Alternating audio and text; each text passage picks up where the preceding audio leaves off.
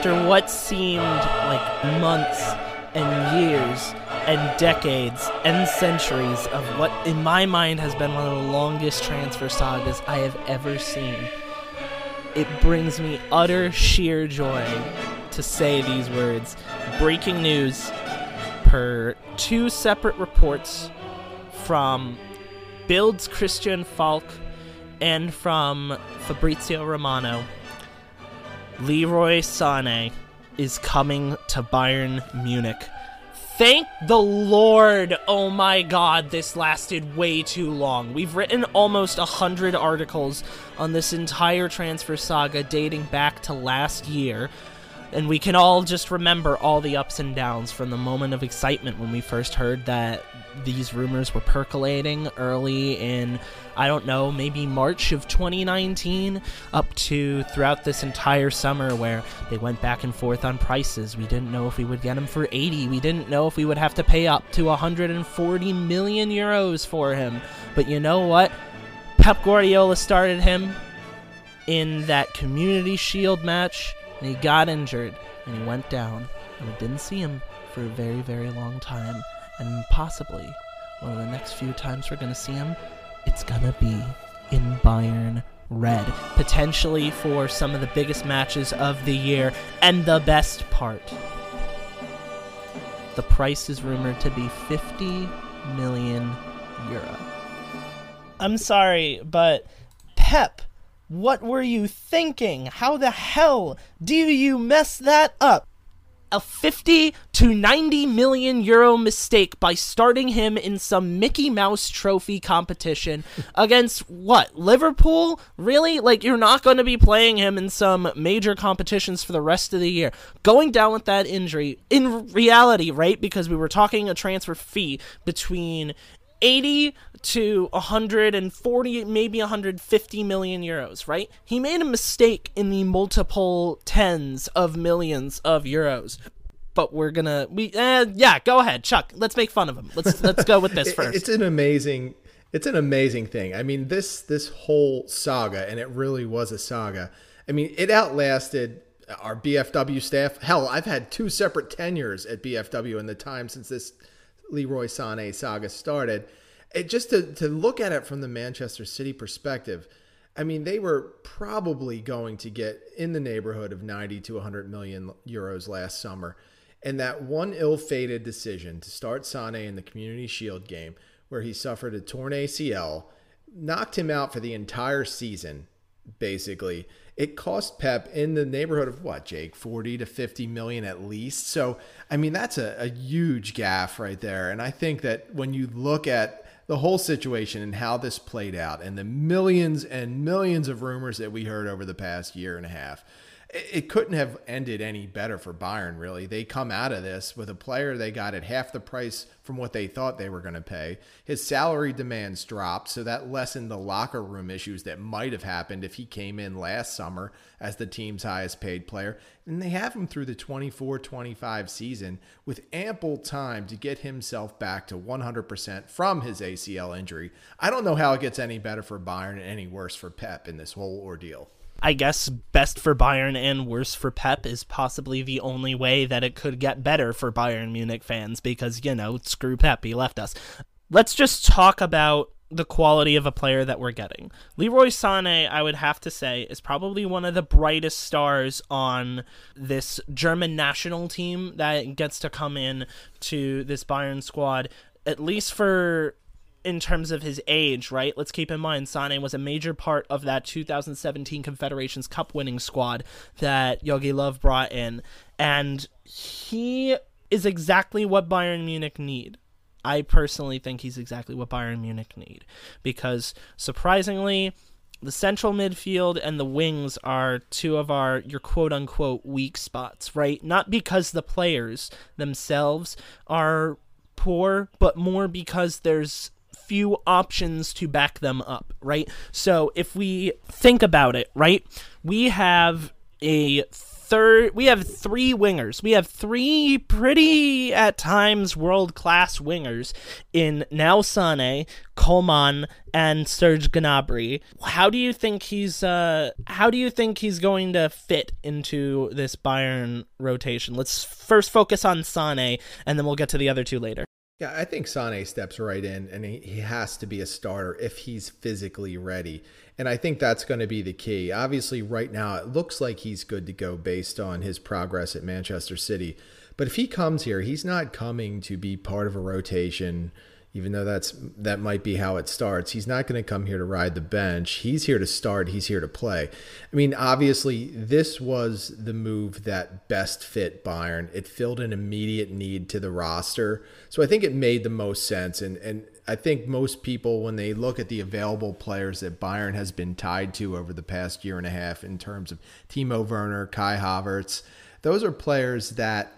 While they are excellent talents, didn't necessarily fit the exact need that Bayern Munich had right now. So Sane steps in, he's an instant starter, Jake, and that leads us to what happens to Kingsley Coman and Serge Gnabry. Exactly. So in my mind, this is probably the biggest question with these with the move of Leroy Sané coming in, and it's how are we going to keep Serge Gnabry and Kingsley Coman happy? Now, when I look at this dilemma I don't think that Gnabry is the odd man out.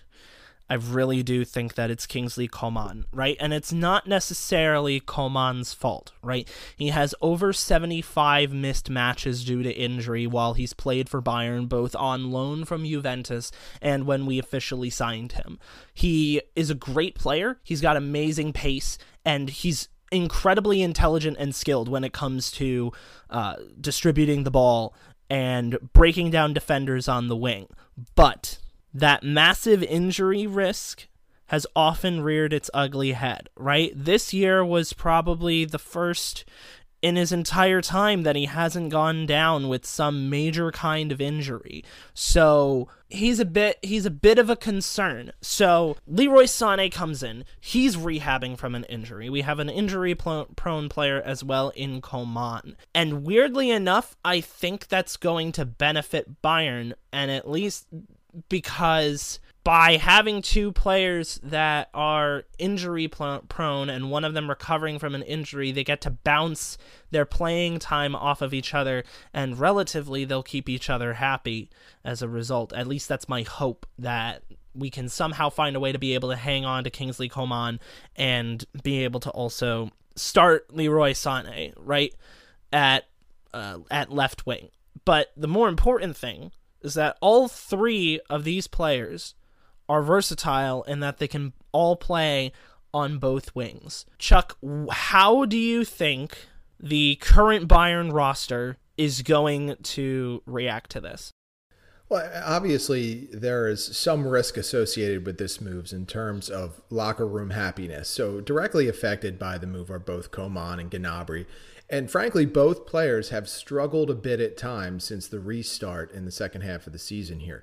Coman still flashes that great skill, great pace. I mean, he is he is a problem anytime he's on the pitch, and you can see defenders physically and mentally are worried about him and dealing with him. So he, even when he's off and his end product is lacking, he still creates enough havoc on the pitch to make an impact for Bayern. I'm a little bit worried about Serge Gnabry at this point because he has been so off since the restart he doesn't even look like the same player that we saw dominate in London, you know, back in the fall. So I think when you look at the wings, it's it was absolutely crucial that Bayern had three starting caliber wings for next season, just given the injury history of all three players, right? So that was accomplishment number one. Now you have that. Number two is how do you keep those three starting caliber wingers happy? And I think Hansi Flick is really going to earn his salary with that. I think the natural inclination is going to be to start Sane and Gnabry and use Coman as that change of pace off the bench. And as we've seen over the past month and a half since the restart, Coman has been deadly anytime he's been on the pitch in terms of being dangerous, but when he's come on as a sub, it completely changes the game. So I think that's the role we're going to see. As we all know, though, Jake, there's going to be injuries between those three players, and I think that Flick won't have as much trouble rotating them in and keeping them happy as maybe I first worried about. But you know, there's there's going to come a time that the three players are going to look at this and they're going to say, "Can I be more effective or be a better player elsewhere with more playing time?" My hope is that one of the other ways that Hansi Flick will be able to earn his keep and earn his money is to convince the three players that they're all an integral part to the system and that they all will be important and that they should all stay. If he's able to manage that, he's he's a magician if he can be able to work something like that. And the other thing really is that this move kind of solidifies Thomas Muller's position at central attacking midfield because now you have three world class wingers that all of them can play at right wing if they need to we're not going to have to see Thomas Müller being anything other than the Raumdeuter ever again, which is something I love to see. Yeah, and Jake, that's that's that's big. If you think about it, the amount of times that Muller has been pushed out of his position, whether it's by coach's choice in favor of, you know, James Rodri- James Rodriguez or Philippe Coutinho, I mean, it's it's kind of ridiculous that Muller even had to deal with that. But after this season hopefully this is the summer where Bayern lets it be known that that position is Muller's to own and to run with, and we get those same kind of results that we that we saw over the course of this season. Yeah, sadly, I think this means the end of Philippe Coutinho at Bayern Munich. Like, I think this is the moment now, right? Like, it couldn't have been anything else before, but now we officially realize that there's no way that Philippe Coutinho is going to stay, and you know that's that's that's kind of sad. You really you really hate to see it. One of the last things that I want to touch on, the price tag, 50 million euro is really low for what we mentioned at the beginning that Sane could be able to fetch, right? 50 million euro is also right in the wheelhouse that Bayern would need to pick up Kai Havertz.